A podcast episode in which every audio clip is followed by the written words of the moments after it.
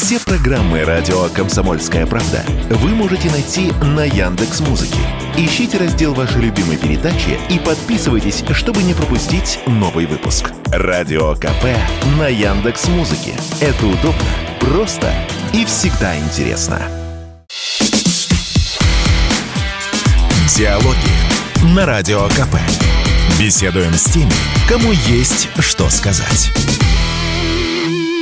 Здравствуйте, на волнах «Комсомольской правды» я Игорь Виттель, и сегодня у меня в гостях генеральный директор компании «Нано Семантика» Станислав Фашманов, и беседуем мы сегодня о такой глобальной теме, которая в последнее время волнует, наверное, все человечество, искусственный интеллект, э, прочие нейросети – и, собственно, что это все нам несет э, падение или, наоборот, взлет человечества. Станислав, ну, во-первых, э, последние несколько месяцев э, самое, что такое, скажем так, у всех на языке, это, наверное, чат GPT и mm-hmm. восторженные вопли поклонников о том, что это заменит человека, вообще журналистов пора выкидывать, и очень многих э, пиарщиков и так далее. Я, в общем-то, согласен, но не в связи с чат GPT, что, в общем, эти социальные страты должны быть уничтожены.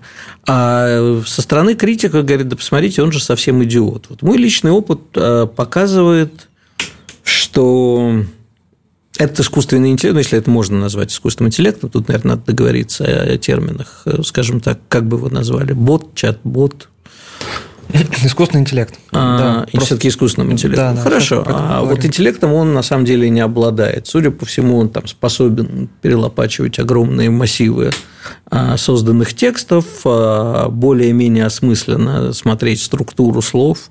И массив знаний, даже этого я бы не назвал это массивом знаний, выдавать какие-то тексты, которые, ну вот мой личный опыт, еще раз повторюсь, ну, наверное, а вы это не помните в силу молодости? А вот в моем детстве такая была вещь политинформация. Да? Выходил угу. там пятиклассник и с утра рассказывал новости. Ну, вот в таком формате, даже несколько не дотягивая, наверное, чат GPT мог бы работать. Говорить о том, что может заменить журналиста, политолога, уж тем более политтехнолога преждевременно. Объясните мне, так это или нет. Да, добрый день, Игорь. Э, большое спасибо, что пригласили. А, чат GPT действительно сейчас везде на слуху. То есть, и вот в нашей среде, в среде разработчиков тоже Э, ходят разработчики с вот такими круглыми глазами, кто-то, наоборот, ходит с кислой миной и говорит, ну, что это, ерунда, очередной хайп, надувание пузыря. Мы сейчас плотно изучаем эту штуковину. Э, я лично там провел довольно большое количество диалогов с ней. Э, в целом, во-первых, ну, конечно, про искусственный интеллект, да, Искусственный интеллект – это продвинутая автоматизация. То есть ни о каком сознании, мышлении там речи не идет. Просто человечество наконец-то научилось автоматизировать те задачи, которые раньше не удавалось. Вот раньше не удавалось проверять тексты, находить в них ошибки, а, нужно было нанимать редактора. Сейчас а, это делает искусственный интеллект. Машинный перевод, да, та же самая история. А, теперь там переводчики во многом не нужны, их там стало на порядок меньше. Вот. Собственно, то же самое про чат GPT. Появилась интересная вундервафля в чат GPT, которая показывают очень необычные результаты своей работы. То есть а, я как разработчик могу сказать, что ничего похожего я раньше не видел. То есть раньше вот эти э, генеративные нейронки, да, сама GPT как расшифровывается? Generative Pre-trained Transformer. Это там генеративная нейронная сеть, обученная на большом массиве текстов. Раньше такие нейросети уже были там 3-4 года назад. Но все, что они тогда могли делать, это выглядело как бредогенератор. То есть мы, например, брали там все тексты Пелевина, обучали такую нейронку, прям примерно той же архитектуры, как чат GPT сейчас. А, и она начинала выдавать а, небольшие куски текста, похожие по стилистике, лексикону на тексты Пелевина. Но фактически получался бред. Там не было консистентности повествования, персонажи пропадали, исчезали. Теперь же смотришь на то, что выдает это чат GPT, и оно показывает очень интересные результаты работы с текстами. То есть, вот приведу пример. А, я пишу, а, общайся со мной только фразами из трех слов. И она мне начинает отвечать все свои ответы, выдавать только по три слова. Ну, и что в этом такого? Ну, ну в три нее... слова. Понимаете, а, я сейчас еще пример приведу, а потом объясню, почему вот это все вместе удивляет. Каждый отдельный такой пример, он не удивляет. Даешь ей текст, ты говоришь, а теперь в этом тексте замени все глаголы на глаголы с корнем flop. Угу. И она берет и переформулирует текст. потом даешь ей большой текст, ты говоришь, сожми его, оставь только выжимку, основные идеи. И она сжимает. Фишка в том, что по отдельности все эти там функции, это не очень сложно. Легко написать программу, которая находит все глаголы в тексте и их заменяет. Да? Но фишка-то в том, что вот эта штуковина, ее изначально не учили этому. Вот эти функции, вот эти свойства, она получила просто всосав в себя огромный массив информации, многие сотни гигабайтов текстов. Но смотрите, извините, я вас перебью. Тогда получается, что мы все-таки говорим о неком интеллекте что она способна не просто перелопатить э, объем текста, а сделать из него некие выводы. А опять-таки, я вот вернусь к своему опыту. Я тут, кстати, вот говорят, профессии заменят, да? А, а умные люди говорят, зато новые появятся профессии, тот самый человек, который будет формулировать запросы к чат GPT. Ну, например, да. И а, потому что это тоже зависит от очень многого. Ну, хорошо, вот я его, например, спрашиваю, как будут развиваться отношения э, Израиля и Ирана. Угу. Он мне выдает абзац текста, э, который, ну, наверное, просто перелопачен массив текстов, подобраны оттуда какие-то общие фразы и вставлено. В принципе, придраться нельзя. Он пишет там, что отношения Ирана с Израилем будут основываться на многих факторах. Да, как, как бы делал журналист. Угу. Он подробно сказал, какие движущие политические силы есть в Иране, какие есть в Израиле, какие есть э, внешние э, э, силы, которые движутся. Исходя из этого, описал бы несколько вариантов развития событий. Всего этого он не может. А про корректоров согласен. Наверняка он лучше справляется, чем корректор, не хуже, по крайней мере, угу. с грамматикой. Но я абсолютно уверен, будучи сам переводчиком, что не способен никто. Да, стали появляться более осмысленные, соглашусь. С первым Google Translate э, нельзя сравнить. Сейчас стали появляться более осмысленные. Но послушайте, большинство переводчиков, они идиоты сами по себе, потому что они знают более-менее структуру языка, но какие-то даже эфемизмы, связки слов, какие-то более осмысленные тексты, особенно если это Шекспир, например, да, которого хрен переведешь угу. на русский язык осмысленно. Да, хрен поймешь. А, это невозможно. И поэтому мне кажется, что мы сейчас, с одной стороны, возлагаем на все это больше надежд или опасений, а с другой стороны, недооцениваем возможность его к самообучению. И вот та сингулярность, о которой говорят, что когда-нибудь он все-таки станет э, умнее своего создателя – Сложный вопрос, что значит умнее. Угу. И я в свое время говорил, что там искусственный интеллект, допущенный к принятию решений а в политике, может самоорганизоваться и нажать на красную кнопку, поняв, что человечество не справляется просто. Ну да, вы все, конечно, верно говорите. То есть, разумеется, и машинный перевод – это довольно дрянная технология, но э, эффект в том, что действительно профессию переводчика она очень сильно убила. То есть, сейчас особо нет смысла идти обучаться на профессионального переводчика, потому что большинство там агентств по, машину, по переводу, да, там бюро, они перешли на использование Google Translate. Я вот лично там мы заказывали перевод одной технической довольно статьи, и мы там получили забавные всякие приколы, свойственные как раз машинному переводу. Ну, например, там, что ребро графа, математическое да, понятие, да. оно было переведено как counts rib. То есть Э, ребров, прям физиологическое да, его, его высочество э, графа. Да, да. Дворянское звание. Давайте э, в целом историю чат GPT так кратко рассмотрим. Создана она в Америке институтом OpenAI. Этот институт был создан под патронажем Илона Маска, который потом вышел оттуда, чтобы не было конфликта интересов там, с другими его компаниями. Изначально они вообще начинались как нон-профит, то есть как вот институт научный. Всосали в себя лучшие кадры с индустрии – и начали выпускать из года в год довольно э, удивительные результаты. Там были и нейронки для обучения роботов, когда создается некая среда, где роботы конкурируют друг, друг с другом а, и учатся решать задачу, которая сформулирована а, достаточно нечетко. Потом были нейронки для генерации музыки, классической и поп-музыки, причем с текстом и с речью. Потом они создали э, нейронки для распознавания сцен, то есть показываешь ей фотографию или видео, и она описывает, что на нем происходит. И э, потом были нейронки для, наоборот, генерации изображений. Вот, собственно, весь прошлый год прошел под знаком э, там, Stable Diffusion, Midjourney, вот этих нейросеток, которые генерируют э, картинки.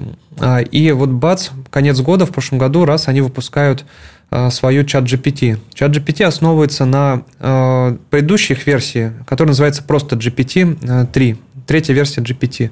Э, концепция там такая, учится на большом массиве текстов, то есть выкачали все из интернета на всех языках, загрузили это в суперкомпьютер с большим количеством видеокарт, там тысячи видеокарт, и она сперва учится на неразмеченных данных. То есть она, по сути, усваивает в себя представление, знания о языке, о том, как язык устроен. То есть какие слова с какими рядышком ходят, какие рядышком не ходят. И чат GPT – это некая надстройка над такой нейронкой, которая усвоила знания о языке, которую учат достаточно большое количество разметчиков. То есть люди подготавливают э, ответы на вопросы. Людям скидывают, например, 100 тысяч вопросов, и люди выдают ответы. И на вот этом массиве учится уже надстройка над GPT. И, собственно, э, важный момент еще то, что вот, вот вы правильно говорите, что она не очень понимает там про конфликт между там Израилем и Ираном, например. А в нее загрузили данные только до 2021 года, то есть она не знает актуальной информации, все, что происходило там за последние два года. Это тут не вопрос знаний, а вопрос, послушайте, ну мы же не можем убирать э, фактор творчества. Вот вы заговорили про Майджорни. Да, наверное, это может заменить какого-нибудь дизайнера, который э, рисует, э, вот нужно нарисовать заставочку для YouTube. Угу. Да, вот у меня выходит, мне самому не надо платить дизайнеру, заставочку да. для YouTube он нарисует. С какими-то элементарными вещами, основываясь э, на прошлом, он справиться может. Но продолжим после сейчас выпуска новостей и угу. рекламы. Вернемся в студию буквально через несколько секунд. Диалоги на Радио КП. Беседуем с теми, кому есть что сказать. Ну что ж, возвращаемся в студию. Э, напомню, что Станислав Ашманов, генеральный директор компании «Нейросемантика», у меня в студии. Я, Игорь Виттель, беседуем об искусственном интеллекте. Так вот, фактор творчества нельзя исключать, потому что он учится на том, что кто-то создал. Ничего самостоятельного он создать не может. Это все не самостоятельные. Ну, вот знаете, как э, вы приходите на выставку какого-нибудь выпускника художественного училища и говорите с умными людьми. Говорят, ну, вот чувствуются наработки, да, чувствуется рука, но нет никакой самостоятельности. В этом нет никакого творчества. Это не художник, это человек, который перерисовывает картинки. Это действительно так. Понимаете, для того, чтобы понимать всю сложность отношения того же Ирана с Израилем, недостаточно загрузить всю информацию, пусть даже за несколько последних тысячелетий. Конечно, конечно, Вы же да. не объясните а, разницу конфликта цивилизаций. Ну, конечно, нет. Э, речь о том, что суперэксперты, там, например, таланты, творцы будут заменены, пока не идет. Ну и в целом надо, конечно, сказать, что то, что мы видим, это чат GPT, это, во-первых, это публичная версия, мы не знаем, что у них там внутри в институте делается. Во-вторых, а, ну, потому что обычно выкладывают в открытый доступ что-то там э, полуторалетней давности. Вот. А, и, и во-вторых, это то, что сейчас есть. И надо понять, что такая технология, как они выпустили, сейчас никому у нас пока недоступна. То есть мы можем довольствоваться лишь какими-то подобиями такой технологии. И это пугает потому что в целом перспективы ее дальнейшего развития. Да, может быть, она сейчас не уничтожит там профессию или там не сделает э, какую-то революцию, но перспективы развития очень хорошие. То есть эта штуковина, вот лично вот что меня, например, пугает – она демонстрирует признаки внутреннего диалога. То есть выглядит так, что у нее происходит какая-то определенная, определенный какой-то логический вывод внутри. Ну, например, ей можно задать математическую Причем не задачу. Причем логический вывод, не if, yeah. Гораздо сложнее. Там можно задать математическую задачку, планиметрическую там и так далее. Она ее, она выдаст все выкладки. Ей можно задать э, донетку, да, вот эти вот задачки, где можно задавать вопросы да и нет, и она решит. А, Причем Интересно, что если верить публикациям, которые про нее написаны создателями ее, ее специально не учили этому, и она получила это просто статистически. То есть такое ощущение, что вот эти все логические выводы, правила логического вывода, которые нам с вами на самом деле очень сложно из себя изнутри извлечь и описать, такое ощущение, что она из, из текстов их сама в себя всосала просто статистически. Часто наблюдала, что если А, то Б, и записала это к себе как некое устойчивое правило. Так вот, меня пугает то, что такая штуковина это может быть эм, базовым кирпичиком для построения очень разумных роботов. Потому что в целом это вполне себе может быть движком внутреннего диалога внутри дрона, внутри автономного робота. То есть он получает от одной нейронки визуаль... ну, распознавание визуального потока. Да. объект. Причем она может быть нечеткая, да, там будут ошибки, но за счет вот этого движка внутреннего логического вывода, диалогового логического вывода, он может принимать решение, что ему делать дальше. И вот эта чат GPT, она выглядит действительно очень подходящей для этой темы. Тогда возникает другой уже вопрос. А, есть такой, я думаю, вы наверняка знаете, его читаете, Сергей Карелов, угу. который считает, что вот сейчас вот все, что происходит в мире, определяется гонкой искусственных интеллектов, а точнее гонка искусственных интеллектов Соединенных Штатов и Китая. Как вы справедливо сказали, вас пугает, что у нас такого нет. То есть да. Россия, судя по всему, в гонке искусственных интеллектов отстает. Да, да. А, чем это может обернуться? Что мы теряем? Ну, понятно, что нас не особо волнует, наверное, судьбы пиарщиков, копирайтеров и дизайнеров, но волнуют э, какие-то критические стратегические моменты, в которых э, действительно эти две страны могут нас обогнать и уже, соответственно, лишить нас и этого едва ли не главного на сегодняшний момент суверенитета. Да, вы правильно говорите очень. Знаете, вот как один мой знакомый сказал, что вот чат GPT – это как э, очень заводная вечеринка на 14 этаже в одной квартире, но э, она сама по себе не очень интересна, потому что она у нас невозможна без того, чтобы был 13 этаж, 12 и так далее. Вот с этой сферы искусственного интеллекта точно так же. У нас просто отсутствует индустрия в целом искусственного интеллекта. У нас нету достаточного количества суперкомпьютеров, которые могут обучать такие нейронки, как э, чат GPT. Ну, вот на минуточку, ее, э, чтобы ее обучить, нужно потратить несколько миллиардов рублей. А, это сейчас вот просто могут в России сделать там три компании. Я вот видел недавно картинку по распространению суперкомпьютеров по планете, угу. и это ужасающая картина, конечно. У нас их всего сколько там? Ну, их там несколько десятков, но просто вопрос в том, что, где грань, да, что да, такое суперкомпьютер. А да. в американских университетах, в Китае, в Японии измеряется отнюдь не несколькими десятками. Угу. Это первое. Во-вторых, а, в нынешней геополитической ситуации, когда мы, в общем-то, оказываемся в изоляции от всех технологий, мы и так-то были в изоляции от них, а тут совсем – и э, для того, чтобы строить свое, нужны э, в стране микроэлектроника, которая, в общем, находится в том состоянии, в котором вообще едва ли когда-нибудь догоним, а уж быстро так точно нет. А э, свое не построим. Это значит, что, в принципе, мы пока остаемся в зависимости только от Китая, а эта зависимость может превратиться в рабство – как нам быть в этой ситуации? Да, знаете, если раньше это было не так страшно, я имею в виду касательно там суперкомпьютеров, потому что искусственный интеллект тогда, ну, там мы обучаем нейронки там регулярно, да, разные там для распознавания изображений и так далее. Там, в принципе, можно обойтись даже потребительским компьютером с несколькими видеокарточками. То такие нейронки, как вот эти диалоговые системы, они требуют тысяч видеокарт.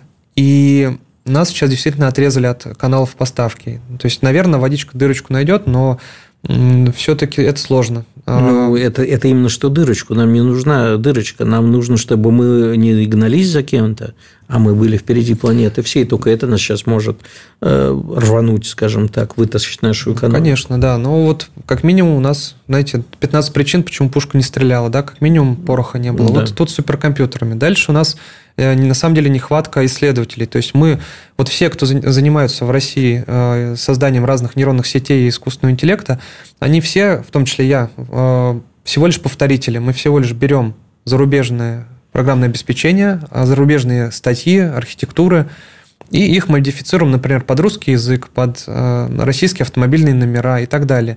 Очень мало реально исследователей в России, которые делают что-то свое. Почему? А, знаете, просто в это направление мы очень мало инвестировали. То есть не было создано достаточное количество кафедр в университетах, не было создано достаточное количество институтов по этой теме. А, мы поздно вписались в эту гонку. И просто не, нарос культурный слой. А, математика у нас очень сильная в стране, и программисты лучшие в мире. Но просто нужно было два десятка лет назад их перенаправить в сторону искусственного интеллекта. Ну, Станислав, мы же не можем сейчас, то есть можем, конечно, чем я в основном и занимаюсь, стоять на берегу и причитать, а вот надо было делать 30 с лишним лет назад, надо было делать 20 лет назад, но уже не сделали. Вот сейчас мы находимся там, где находимся. Мы можем поднять руки и сказать, ну все, конец.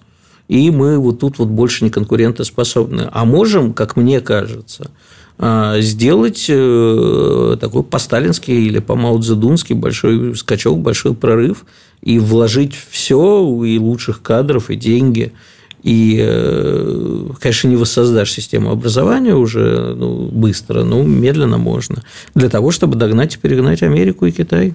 Можем? Да, конечно. Смотрите, на самом деле заново там создавать с нуля здесь ничего не нужно, потому что в целом самое главное, есть сильная математика и программирование. Искусственный интеллект – это всего лишь производная от этих двух вещей.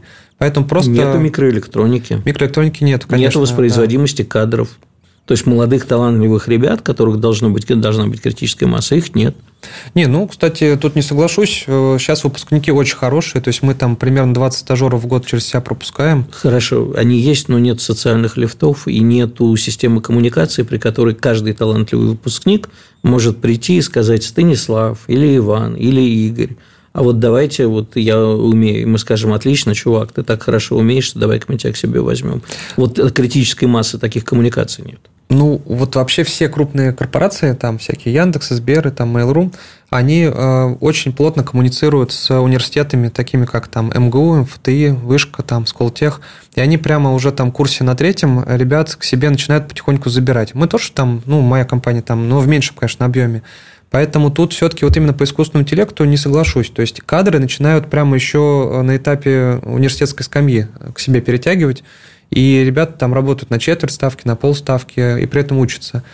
Вот. А по части микроэлектроники тут я, конечно, не эксперт, но да, тут мы прям с чистого листа прям начинаем. Не очень понятно, сможем ли. А откуда эти ребята берутся? То есть, меня интересует профессорско-преподавательский состав. Он э, есть, который способен Тут же есть еще очень важный момент, да, например, вот с нашими медиками, тут могу экспертно сказать, у нас традиционно была не самая плохая медицина в мире, где-то вообще прорывная.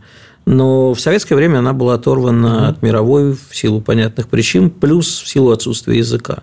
Сейчас мы возвращаемся к тому же самому. Нету, люди не учат язык, а люди не знают языка, люди э, не, не имеют иногда доступа к зарубежным передовым материалам, и нам их не дают, да и, и с нашей стороны есть запретные всякие действия. Как человек может Э, обучаться и образовываться, не имея доступа к мировым стандартам. Угу.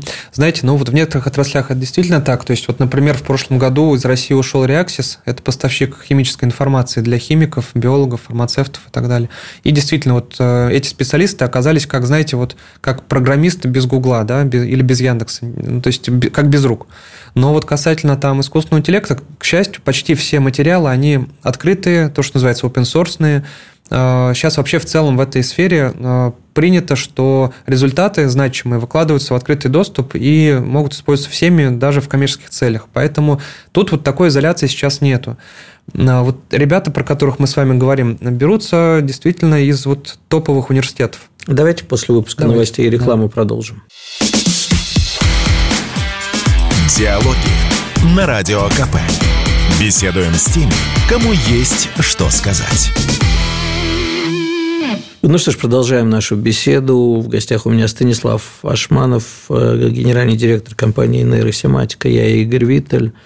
А, и говорим о кадрах, которые, как говорил товарищ Сталин, по легенде решают все. Да, ну, собственно, Откуда взялись профессора по этой теме, по искусственному интеллекту? На самом деле в эту сферу затянуло очень многих, кто раньше занимался просто математикой, программированием. И вот там взять, например, ребят с моего курса и преподаватели, которые мне преподавали. В какой-то момент я вдруг делая, так сказать, перекличку, там спрашивая, кто чем занимается, выяснил, что всех затянуло вот в эту тему искусственного интеллекта, в этот data science, как это называется по-английски. И у меня, например, когда я учился, я в 2014 году закончил, у меня на мехмате даже не было такой профессии, ну, не было таких предметов. То есть мы делали математическое моделирование, математическая статистика, вычмат, а искусственного интеллекта не было. Но с тех пор э, действительно профессора там и То другие... есть, когда э, Китай с Америкой в 2014-м вовсю брали новые вершины, у нас даже этого не было. Да, да, мы а поздно нельзя поставить к стенке людей, которые за это отвечают? Не знаю, у нас и так людей мало, надо беречь людей. Но если они допустили такое, понимаете, я, я, я не знаю, мне каждый раз, когда я такое слышу, были бы волосы, они дыбом бы встали. А у нас есть какие-то свои разработки, которые мы можем сказать, да, вот это вот очень узкая э, такая вещь, но мы здесь впереди планеты всей. Потому что, например, с беспилотниками-то мы, ну, с беспилотными автомобилями нет, а вот там те же Cognitive Technologies, Оля Ускова там вполне с агро, с трамваями, с общественным транспортом справляется. И более того, мы тут, можно сказать, что не, хуже, а в массе своей, может быть, и лучше. Но это, правда, очень узкий кусок и одна компания. Ну, думаю, что, может, еще одна есть какая-нибудь. А в целом, вот в искусственном интеллекте как обстоят дела? Ну, смотрите, отдельные примеры найти можно, они интересны, но они не, не показывают, они как раз показывают довольно печальную картину. То есть у нас что интересно? Во-первых, есть свой поисковик в России, да, это по пальцам одной руки в мире можно пересчитать страны, у которых есть свой собственный поисковик, такой как Яндекс. Во-вторых, все-таки по беспилотникам та, та же компания Яндекс, они достаточно передовые, то есть они э, делают очень качественную разработку и у них есть все шансы стать мировым лидером. А вы считаете, что Яндекс это российская компания? Ну, вроде как с недавних пор она стала более российская. По-моему, есть... наоборот. Понимаете, в какой-то момент, сейчас я не говорю, что да, Яндекс действительно изначально российская компания, слава Волжу с Сигаловичем. Но, во-первых, мне кажется, что с момента, когда они вышли на биржу и ей стали управлять вместо Волжи, к сожалению, уже покойного царства ему небесное Ильи Сигаловича, эффективные менеджеры, которых мы так в кавычках любим, а целью Яндекса являются исключительно деньги, а не научные разработки, комфорт, удобство, потому что, как говорят старые преферансисты, и так неплохо получилось. Понимаете, у них так неплохо, как деньги зарабатывают, да и, собственно, это первое. Во-вторых, ну, будучи голландской компанией, а, они, естественно, находятся в той ситуации, при которой в момент, когда они создадут что-то суперпрогрессивное, им а, заокеанские хозяева скажут так, ну-ка быстро, нечего тут русским иметь хорошие технологии. Ну, в целом Яндекс выводит свои активы. То есть, вот, например, как раз компанию по беспилотникам они э, куда-то вывозят там, то ли в Израиль, то ли еще куда-то. Ну, хотя бы наши Час люди. часу не легче. Хотя бы наши Хрен люди, редьки да? не слаще, как говорится. Вот, а в остальном, конечно, э, вот прям чего-то такого. Ну, есть там компания, та же Эбби, да, они русские были, но тоже они в прошлом, Конечно, в прошлом позапрошлом Ян, году да. вывели тоже все активы, удалились из реестра отечественного ПО. Разработка передовая, мировая. Ну, Морфеус, насколько я помню. Я просто в хороших а, отношениях с Дэвидом. Я не знаю. Нет, я имею в виду, знаете, именно OCR. Это их основной продукт. Это OCR, но у них же есть...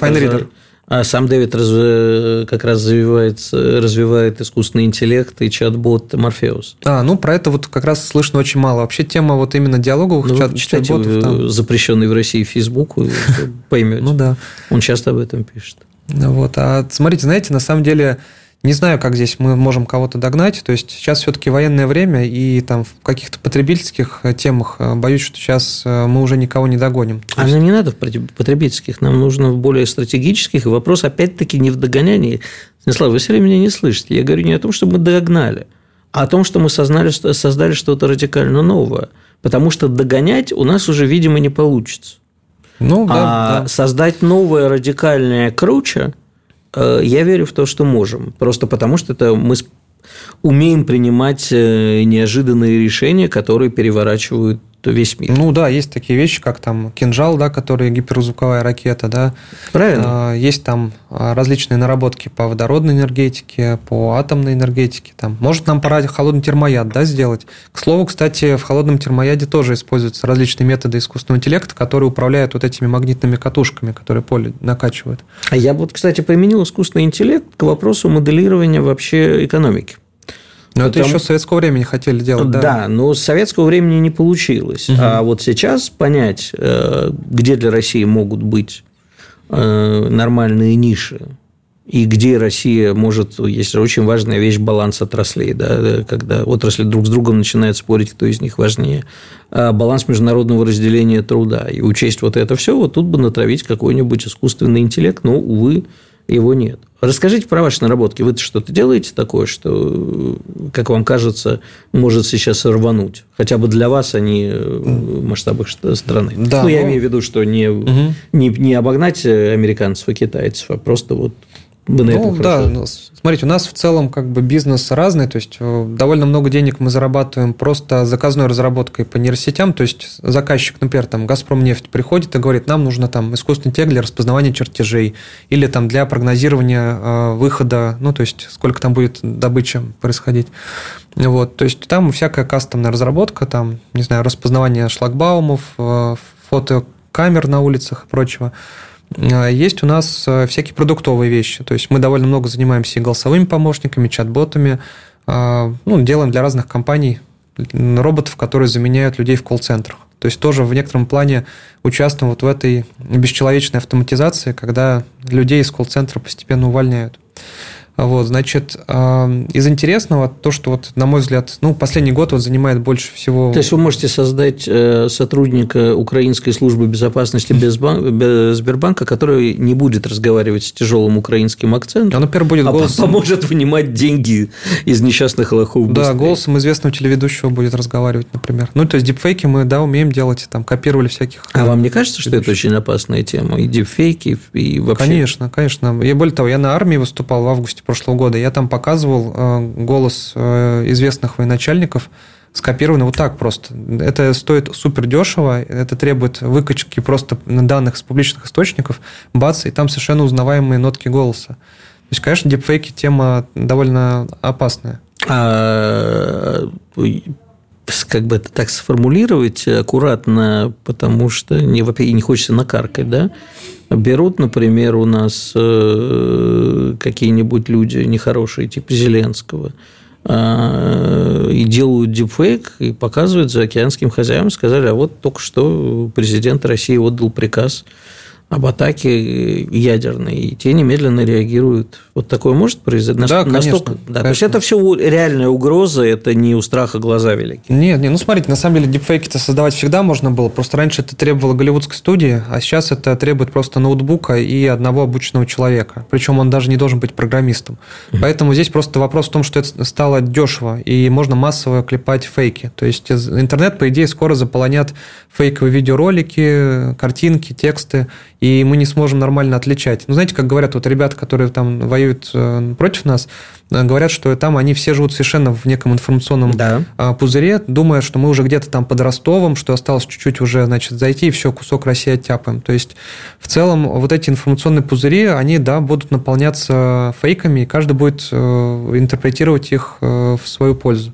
Но вы же понимаете, что давая массовое оружие человеку такое вот, ну, вообще, как бы я считаю, что интернет, любой прогресс сопровождается регрессом, и создание интернета привело интернет как бы в сумасшедший дом, где там его не должно было быть а, в общем, выпустила на волю чудовищ. А вот по примитивности, то есть как бы упрощение технологий даст в руки террористам вообще какое-то массовое оружие.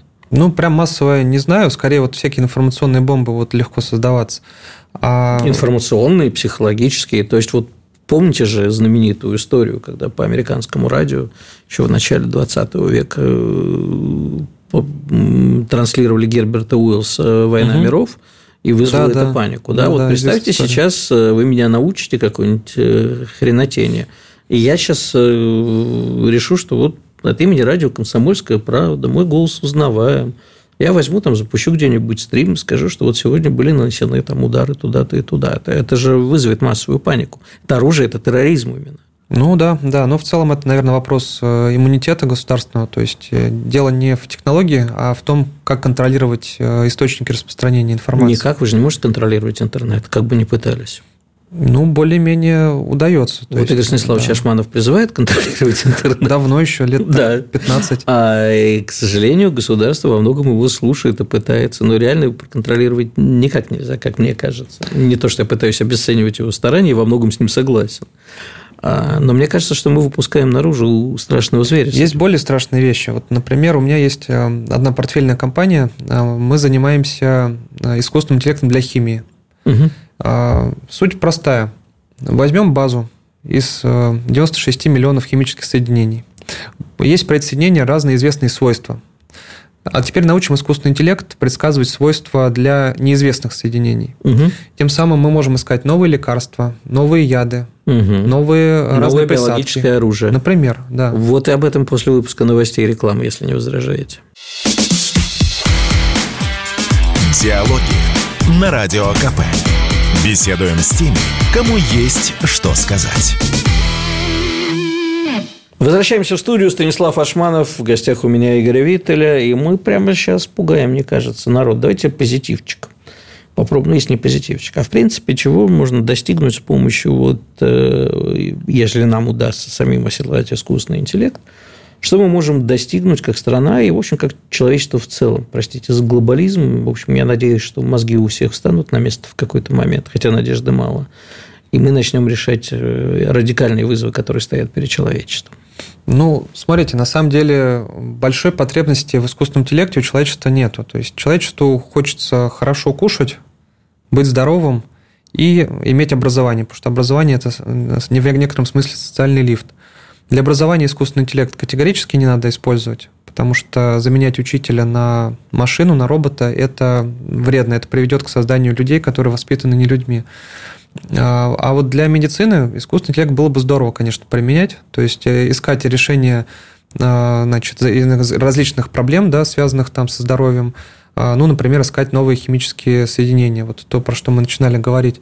То есть есть же, это же огромное, невероятно огромное пространство органической химии, там 10 в 60 соединений, ну, по порядку. А известно только там примерно про 100 миллионов. А, соответственно, мы могли бы искать новые лекарства, а, мы могли бы искать новые обезболивающие, более эффективные, не приводящие к различным побочным эффектам.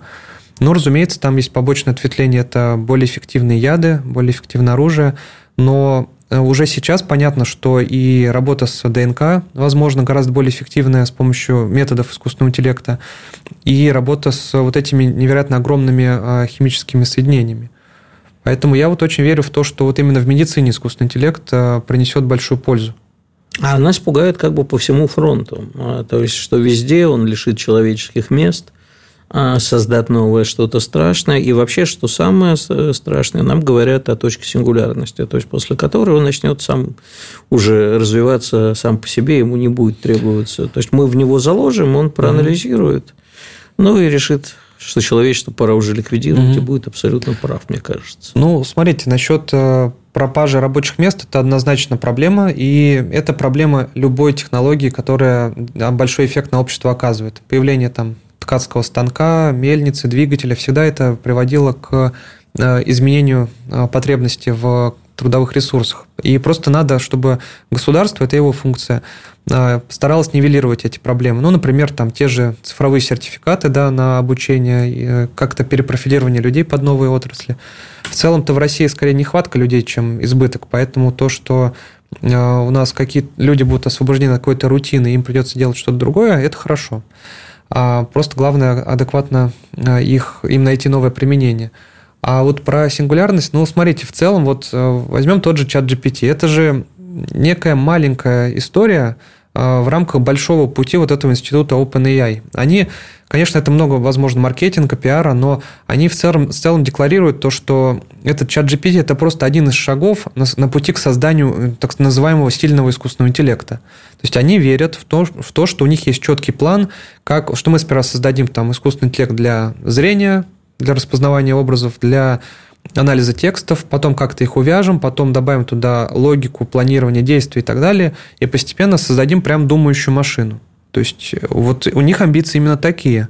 И вот такая штуковина, если ее удастся создать, она действительно произведет ну, просто революцию во всем, что происходит. Ну, знаете, э, зато я честно могу сказать, да, про Иран с Израилем он мне, конечно, особо не рассказал, угу. но в некоторых вещах он меня потряс. И я первое, что сделал, Um, обратился к нему по-русски и сказал, напиши хвалебу, хвалебную оду Путину на английском. Угу. На русском он, кстати, не справился, а вот на английском да, у него с рифмой проблемы на русском, потому что, скорее всего, там внутри встроенный перевод все-таки машинный, и когда а, возможно. он переводишь с английского на русский, рифма теряется. Но дело в том, что он э, создал такую хвалебную воду Владимиру Владимировичу, что я решил, что этот э, чат GPT воспитывали в подвалах Лубянки, потому что, причем это было сделано за какую-то там, ну, наверное, за секунду, да, написал правильно грамматически выстроенную со всеми, я не знаю, где он копался, но звучало как чуть ли не как Шекспир, серьезными грамматическими оборотами и э, славься, славься, да, великий царь и так далее. Угу. И я прямо у меня